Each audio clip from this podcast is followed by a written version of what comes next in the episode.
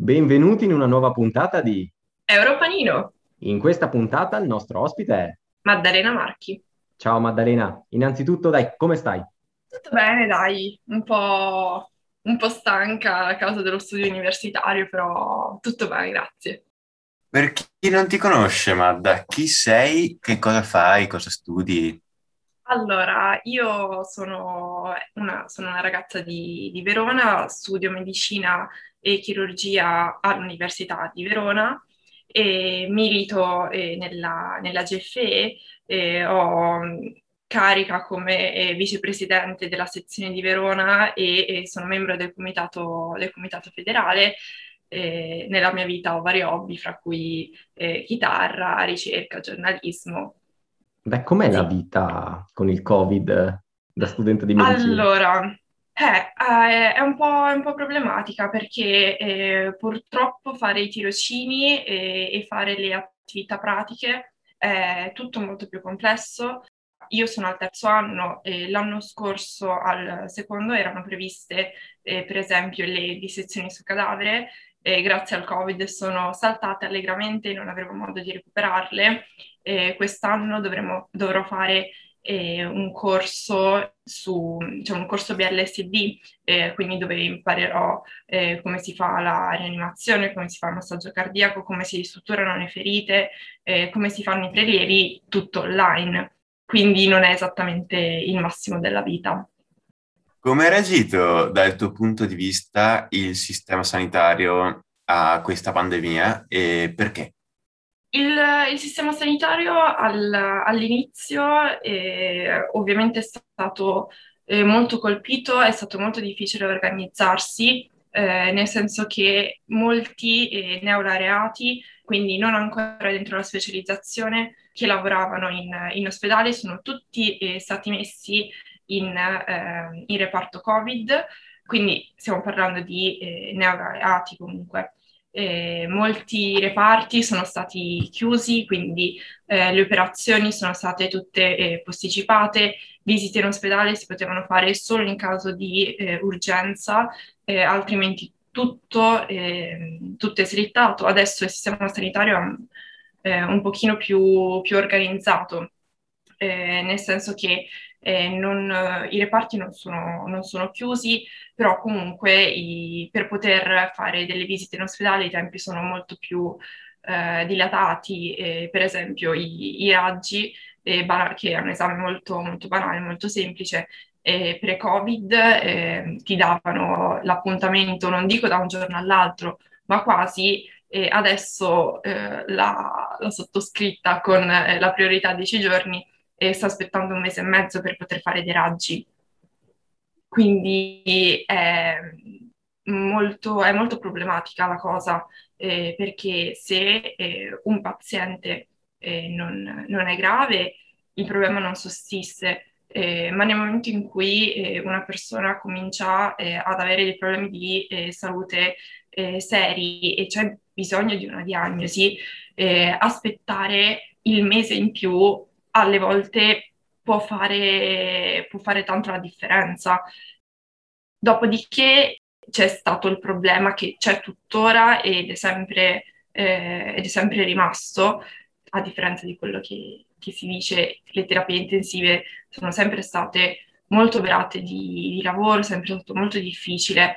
Nell'ospedale so che eh, per conoscenze che ho eh, all'interno, eh, so per esempio che a Negrar eh, gli anestesisti si ritrovano a fare eh, doppi, doppi, turni e anche lo, lo smonto notte eh, non sempre viene rispettato, rispettato al massimo, quindi eh, un anestesista che si trova eh, a dover stare tutta la notte in sala operatoria, perché anche questa è una cosa di giorno eh, a causa del tutte, diciamo, tutte le operazioni non vengono più fatte di, di, giorno, molte vengono fatte di notte essendo le sale operatorie libere perché di giorno spesso e volentieri sono, eh, sono occupate o comunque i medici sono eh, impegnati eh, nei, nei, reparti Covid, quindi tutte le operazioni vengono fatte di notte. Quindi gli anestesisti già stanno tutta notte in, in sala operatoria e poi si ritrovano alle 6-7 della mattina eh, a dover sta- a non poter eh, staccare, non poter finire il turno, ma dover eh, andare dal, dagli ortopedici e continuare a lavorare con una notte di lavoro sulle spalle. E è molto pesante, molto, eh, molto difficile, però purtroppo questo problema dal mio punto di vista si può risolvere solo in un modo, ovvero servono più medici, per avere più medici bisogna aumentare le borse di eh, specializzazione che ho visto dall'anno scorso a quest'anno sono, sono aument- molto aumentate. Eh, alcune specializzazioni, se non ricordo male, quasi, eh, i posti sono quasi eh, raddoppiati, però comunque rimangono pochi. Ok, e sempre comunque stando in tema coronavirus, volevo chiederti Pensi che l'Unione Europea abbia fatto un buon lavoro, un buon lavoro sui vaccini? Credo, credo di sì, eh, nel senso che eh, hanno seguito, e questo anche è stato quello che ci ha permesso di avere eh, i vaccini in tempi molto, molto rapidi rispetto, eh, rispetto alla norma, perché di solito per fare un vaccino ci vogliono anni.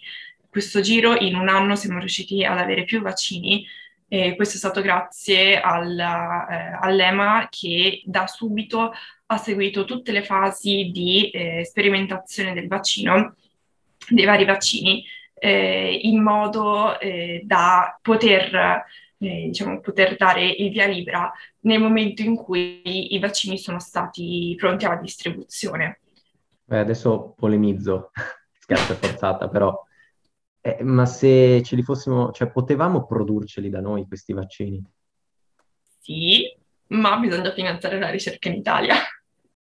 Perlomeno, allora, non, so molto, non sono molto informata eh, sul, eh, sul, privato, però mh, la ricerca che si fa eh, nel, nel, pubblico, nell'ambito universitario, eh, spesso e volentieri fa, fa fatica per poter comprare i vari macchinari, i vari materiali, ce ne vuole, spesso i soldi non ci sono e mm, spesso quindi si, ci si ritrova eh, a lavorare eh, con, eh, con, macchinari eh, datati che magari non, non, funzionano più molto bene, ma essendo macchinari molto molto costosi, eh, non sempre so, c'è la, la, possibilità di eh, comprare strumenti nuovi, perché appunto anche eh, le, le, persone purtroppo non hanno idea di quanto costi, di quanto costi la ricerca. Adesso, vabbè, è un attimo un, un, off topic, un off topic, però per darvi un'idea, sto facendo un tirocinio extracurricolare volontario nel laboratorio di fisiologia dell'Università di Verona e, e sto seguendo uno studio sul glioblastoma mi sembra tipo 500 eh, milligrammi un, del farmaco che stiamo utilizzando costano una cosa come 50.000 euro. Hai capito? eh, comunque, vabbè, era interessante, cioè è interessante anche capire che effettivamente non è solo una questione che riguarda i malati di Covid, come dicevi tu, ma è anche, insomma, la, tutti i malati, tutte le, le cose che ci sono da fare al di là di quelli malati di Covid. Sì, per esempio anche una cosa molto interessante, un mio professore di medicina di laboratorio, eh, che quindi in questi mesi è stato tra, il, tra le persone in prima linea contro eh, l'emergenza Covid, eh, raccontava che erano così oberati di lavoro tra, eh, tra i tamponi e ehm, i vari campioni che dovevano analizzare dei pazienti Covid che non riuscivano a stare dietro a tutti i campioni di tutti gli altri pazienti che eh, arrivavano in, eh, in laboratorio. Eh, una cosa anche che ci tengo a sottolineare, il professore ci ha spiegato che a, adesso, a marzo 2021, lui è ancora sotto benzodiazepine. Nel senso che per, i, il personale medico, il personale sanitario che si è ritrovato in prima linea nel, nel Covid, sono eh, sotto farmaci perché continuano a rivivere l'incubo del primo lockdown. Cioè, pa- passami miei... questa cosa, sono sotto antistress, tra virgolette? Esatto. Sotto farmaci, per uh, continuare a lavorare, esatto. per, per, il carico che hanno. Esattamente, e il mio professore mi racconta che lui, mi raccontava che eh, lui ogni tanto ancora si sveglia in piena notte eh, sognando, perché questo era quello che eh, gli, cap- gli, è capitato a eh, febbraio, marzo, aprile eh, 2020. Lui veniva chiamato anche eh, in mezzo eh, alla notte eh, dall'ospedale con i suoi colleghi che gli dicevano vieni in ospedale, vieni ora perché non, eh, non sappiamo più come analizzare i campioni, non sappiamo più dove mettere le persone, eh, ci sono tutti eh, i, lettini, i lettini pieni, non sappiamo più cosa fare, vieni. È tanto pesante come cosa da un punto di vista eh, psicologico. Vabbè, passiamo alla domanda successiva, un po' anche personale. Come ti vedi a settembre? Cioè, secondo te i vaccini ci avranno, tra virgolette, salvato? Eh, è un po', è un po difficile da, da dire, da prevedere, nel senso che sono previsioni sempre molto delicate e anche un po' azzardate da fare. Per il momento il, eh, diciamo, la, l'andamento dei vaccini, il piano vaccinale eh, sta andando abbastanza bene e non, non, non, non al 100%, però comunque eh, abbastanza, abbastanza bene. Secondo me per settembre una buona fetta della popolazione eh, sarà vaccinata, eh, sicuramente eh, non tutti, ma eh, appunto per avere l'immunità di gregge si punta al 60-70% della popolazione. Se i vaccini per allora ci avranno salvato, io personalmente eh, non, non ne ho la più pallida idea, bisogna vedere appunto come eh, i vaccini eh, reagiranno eh, alle varie varianti che stanno spuntando e continueranno a spuntare, perché purtroppo eh, i virus funzionano, eh, funzionano così, diciamo, un po' come alle scale di Harry Potter, ai virus piace cambiare. E poi c'è anche la questione, bisogna vedere quanto durerà l'immunità che i vaccini stanno conferendo perché appunto, come sappiamo tutti, il virus, ci sono alcuni vaccini che eh, si possono fare una volta nella vita, altri che, come il vaccino per l'influenza che vanno rifatti ogni anno e, ed essendo questi vaccini stati prodotti in tempi molto rapidi, appunto solo in un anno, eh, non si è fatto in tempo a studiare quanto eh, rimarrà l'immunità eh, quindi anche per questo le persone che vengono vaccinate dopo devono sottoporsi a delle analisi eh, del sangue nel tempo per controllare appunto eh, la quantità di, eh, di anticorpi. Eh, una problematica anche che si sta presentando eh, è che persone diverse, di diverse età, sviluppano una quantità di anticorpi molto diversa i giovani rispetto agli adulti e agli anziani riescono eh, a produrre più anticorpi eh, a seguito del vaccino. Eh, questo perché eh, le persone giovani hanno una, un'immunità eh, più forte, più resistente. Una problematica non da poco eh, è che si, è, si, sono visti alcuni casi di persone adulte, anziane, che hanno sviluppato pochissimi, se non, nulli, se non niente, eh, anticorpi dopo, dopo, il vaccino. Quindi eh, bisogna un po' vedere su, su grande scala come, eh, come, come sarà eh, la situazione. Quindi secondo te le lezioni per noi non riprenderanno a settembre o forse sì? Non lo sappiamo ancora. Secondo me eh, la questione eh, scuola in generale eh, quindi università, eh, ma anche licei elementari e materne, potrebbero essere aperte già, eh, già adesso. è tutta una questione di, eh, di organizzazione e di rispetto delle regole. Eh, per esempio, eh, all'Università di Verona, nel polo medico-scientifico, non c'è stato neanche un focolaio, perché appunto alcune ehm, alcune, alcuni corsi di laurea, quelli a numero più ampio, eh, hanno sempre eh, e solo fatto eh, lezione eh, a distanza, altri corsi di laurea con eh, un quantitativo di alunni un po' più eh, un po' più piccolo sono riusciti a fare sempre lezione in modalità duale. Eh, io stessa eh, ho sempre fatto lezione in modalità duale, con quindi la possibilità di andare in aula eh, tranne adesso che siamo in zona rossa e, e, a dicembre. Inoltre, con la possibilità di prenotare il posto in biblioteca e, e a lezione eh, la, l'afflusso in università era eh, molto, molto diminuito, con le restrizioni sul fatto di non poter mangiare negli spazi universitari, appunto c'erano molte meno possibilità di eh, non rispettare il, il distanziamento. Ovviamente eh, l'unico, eh, l'unico, sgarro veniva fatto quando magari alcuni studenti uscivano dal, dall'università per fumare, per fare pausa. Eh, lì ogni tanto si vedevano degli, degli assembramenti, ma sono assembramenti che possono, possono essere evitati, sta eh, sempre all'intelligenza e al buon senso delle persone.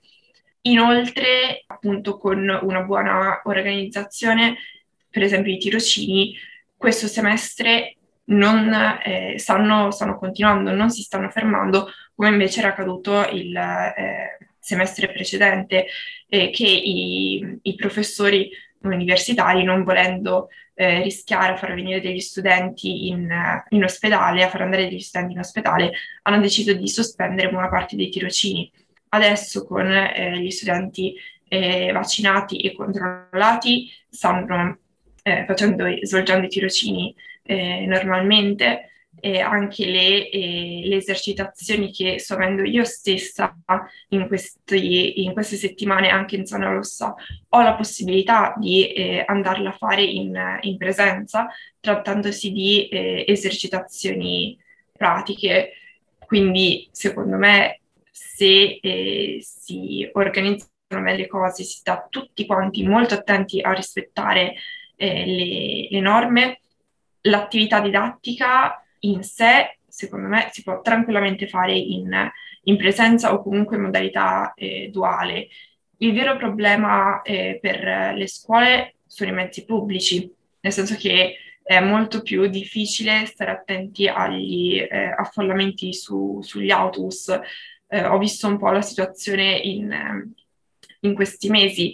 Alle volte c'erano gli autisti che anche quando l'autobus era visibilmente pieno, continuavano ad aprire le porte a fare salire persone, quindi non veniva mantenuta eh, la, la, distanza, gli autobus non sono, eh, non sono areggiati perché non sono presenti finestre, se sono presenti sono veramente molto piccole, quindi lì è il, il luogo dove principalmente si possono avere dei, dei nuovi contagi, non eh, negli spazi universitari e scolastici in sé.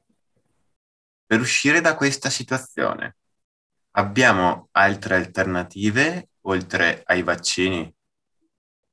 Secondo me no, nel senso che l'unica altra eh, alternativa sensata sarebbe fare un nuovo lockdown completo, eh, come eh, la primavera del, dell'anno scorso, e obbligare la gente a stare tre settimane chiusa in casa, letteralmente chiusa in casa senza poter uscire e, e sperare che in questo modo non, eh, non, si abbiano nuovi contagi.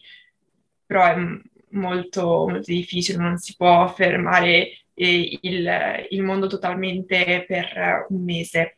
È quello che è stato fatto anche appunto la primavera eh, scorsa, è quello che in un, eh, in qualche modo stiamo facendo in questo momento e comunque i contagi stanno continuando a salire, quindi secondo me oltre ai vaccini alte, altre alternative non, non, non, ce ne sono. Adesso noi ti avevamo invitato qui ovviamente perché mm. insomma sei una delle poche militanti che conosciamo che non si interessa o di economia o anzi non studia o economia o scienze politiche o cose affini. Quindi il nostro interesse era capire come riesci a bilanciare questo studio, che comunque la medicina immagino ti porti via molto tempo, con gli interessi personali e anche il tuo attivismo? E qua vorrei sfatare un, un mito di medicina, eh, nel senso che a medicina sì, c'è molto da studiare, è un'università, è una facoltà assolutamente che non va presa eh, sotto gamba, ma se uno vuole può. Con una buona organizzazione il tempo per eh, fare degli hobby si trova, eh, si trova tranquillamente. E io appunto eh, durante la settimana, la mattina ho lezione il pomeriggio eh, vado in laboratorio a fare ricerca e quando non sono in laboratorio studio e poi eh, mi prendo un giorno nel weekend e le sere per dedicarmi ad altro. Tra i miei hobby c'è appunto la militanza all'interno del movimento federalista europeo, questo principalmente perché credo che per rendere il, il mondo un posto migliore bisogna alzare il culo dal divano e impegnarsi per rendere il mondo un posto migliore. Le cose non vengono, non vengono da sole. Eh, io credo eh, nel, nel, sogno di un'Europa federale, quindi mi impegno per quello che riesco eh, affinché, questo, affinché questo si realizzi. Quando hai deciso di iscriverti al, al Gioventù Federalista Europea, cosa ti ha spinto a farlo? Allora, eh, partiamo dal presupposto che io ho sempre avuto i- il nome di Altiero Spinelli e il manifesto di Ventotene sempre un po' ne- nelle orecchie a causa di mio fratello maggiore. Io ho iniziato, io ho iniziato a sentire parlare del manifesto di Ventotene in, in terza media, quindi è sempre stato un po', un po' lì accanto a me come rumore di sottofondo nelle mie orecchie.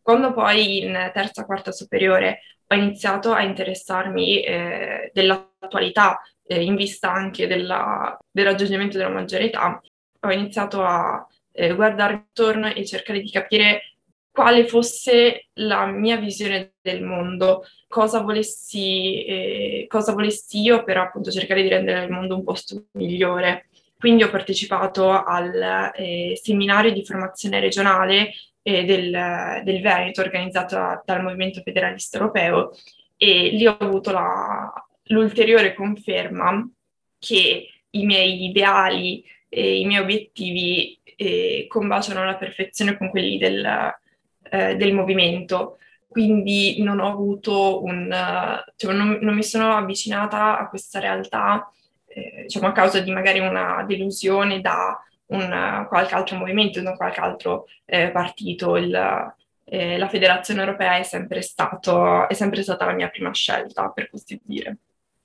Hai dei momenti che ricordi volentieri che vuoi esternare ai nostri ascoltatori? La tua top 3. Allora, un momento eh, che eh, ricordo con eh, con molto piacere è, è stato eh, l'ultimo giorno eh, del eh, seminario di formazione nazionale a Ventotene del Movimento Federalista Europeo, tenutosi a settembre 2020. è stata la prima volta che ho partecipato a questo seminario di formazione. L'ultimo, l'ultimo giorno ho avuto modo di affrontare una mia grande paura, che è quella di parlare in pubblico davanti a delle persone. Eh, l'ultimo giorno infatti ho preso coraggio e, e con una notte insonne, con diciamo, un dritto sulle spalle, sono eh, riuscita a eh, prendere il microfono e a esporre il, um, il, il programma eh, che avevamo eh, scritto durante la settimana, durante un uh, lavoro a gruppi, durante un hackathon che si era tenuto, eh, sono riuscita a esporre il programma davanti a, tutto, a tutti i partecipanti al, al, seminario. Ed è stata una grande, una grande soddisfazione personale anche perché oltre a dover affrontare questa mia paura, io avevo una notte di diritto sulle spalle, quindi non so esattamente come, com, com'è possibile che io stessi in piedi, però ci sono riuscita. C'è una registrazione, ti sei risentita dopo per sapere cosa hai detto? Sì, mi hanno registrato. Ho parlato in modo molto, mo, molto convinto e spedito. Poi, aspetta, ne devo dire tre, giusto? Ok, allora questo è uno. Un altro momento molto, molto bello non è stato esattamente un, un momento, ma eh, un fine settimana eh, è stata la prima volta che ho partecipato a un uh, comitato federale, eh, in particolare ho partecipato a quello tenutosi a luglio 2018 ad Artena, eh, nel, nel, Lazio, ed è stato un, un fine settimana eh, molto, molto bello, molto particolare, tra corse sul, eh, sul treno, l'autobus, eh, arrivare ad Artena a luglio con eh, 40 gradi e, e comunque eh, potersi, potersi, confrontare con eh, un sacco per, di persone da, da, tutta Italia durante quel fine settimana. Abbiamo fatto dei dibattiti eh, molto belli e ancora più bello è stato quando la sera siamo arrivati in uh, questo hotel con una vista stupenda e siamo stati svegli fino, eh, non dico fino all'alba, ma comunque fino a molto tardi a eh, continuare a eh, discutere in modo eh, più o meno serio degli argomenti già trattati e poi diciamo sotto, sotto l'effetto anche del buon vino che abbiamo avuto a cena è stato eh, tutto, tutto molto, molto comico, molto esilerante. E come ultimo momento eh, mi viene da dire una cosa che mi manca molto della eh, GFE che purtroppo la pandemia ci ha tolto, ovvero i dibattiti al bar davanti allo spritz, quindi quei dibattiti eh, molto, molto informali eh, tra coetanei, diciamo, in modo molto, molto divertente e anche rilassante per staccare la testa da quella che è eh, la monotonia della quotidianità, dello studio e potersi ritrovare con degli amici a imparare nuove cose assieme. Flash, tre sfide che ti vengono in mente da dover affrontare nei prossimi vent'anni come giovani, secondo te? Allora, di sicuro ci ritroveremo sempre più faccia a faccia con eh, la problematica del, eh, del clima, il cambiamento climatico si farà sempre più aggressivo e ostile nei confronti della, della specie umana. Questo è un dato di fatto che ci ritroveremo eh, ad affrontare e dobbiamo essere pronti psicologicamente e con le giuste risorse per, per poterlo affrontare. E questa è una. Poi ehm, un'altra che però adesso penso un attimo a come, a come dirla in italiano. Un'altra in ambito, eh, in ambito lavorativo, secondo me, eh, noi giovani eh, ci ritroveremo con non poche problematiche da eh, affrontare perché appunto eh, abbiamo una eh, popolazione che è mediamente anziana, quindi ci ritroveremo con tanti anziani da, da dover mantenere. Io perlomeno mi ritroverò in un ambiente di lavoro in cui ci sarà poco personale e troppo lavoro da fare. Questo probabilmente mi porterà a eh, dover andare in pensione a un'età veramente assurda, eh, visto anche che attualmente i medici sono richiamati dalla pensione per tornare a lavorare. E poi un'altra sfida che sicuramente è un'altra sfida molto impegnativa che sicuramente eh, ci troveremo a eh, a fronteggiare questa, non solo noi giovani, ma purtroppo tutti quanti, ovvero le ripercussioni psicologiche che questa pandemia sta avendo su tutti quanti. Io penso a quando finirà e, e ci ritroveremo a poter uscire di casa, andare al bar, andare al cinema senza mascherina. Penso a quando salirò di nuovo su un autobus e l'autobus sarà pieno, mi ritroverò magari schiacciata come una sardina alle, alle porte dell'autobus. Sarà tutto molto strano, non è inverosimile secondo me che persone magari iniziano ad avere anche eh, attacchi di ansia per, per, questa cosa. E dopo, questa, dopo quest'ultimo messaggio ringraziamo la, esatto, ringraziamo la nostra incredibile ospite anche per questo episodio di Europanino. È tutto. Ringraziamo nuovamente Maddalena Marchi per essere stata qui con noi. Se non lo fate già, seguite le nostre pagine social. Se avete commenti o domande, scrivetele pure. Vi aspettiamo collegati per il prossimo episodio.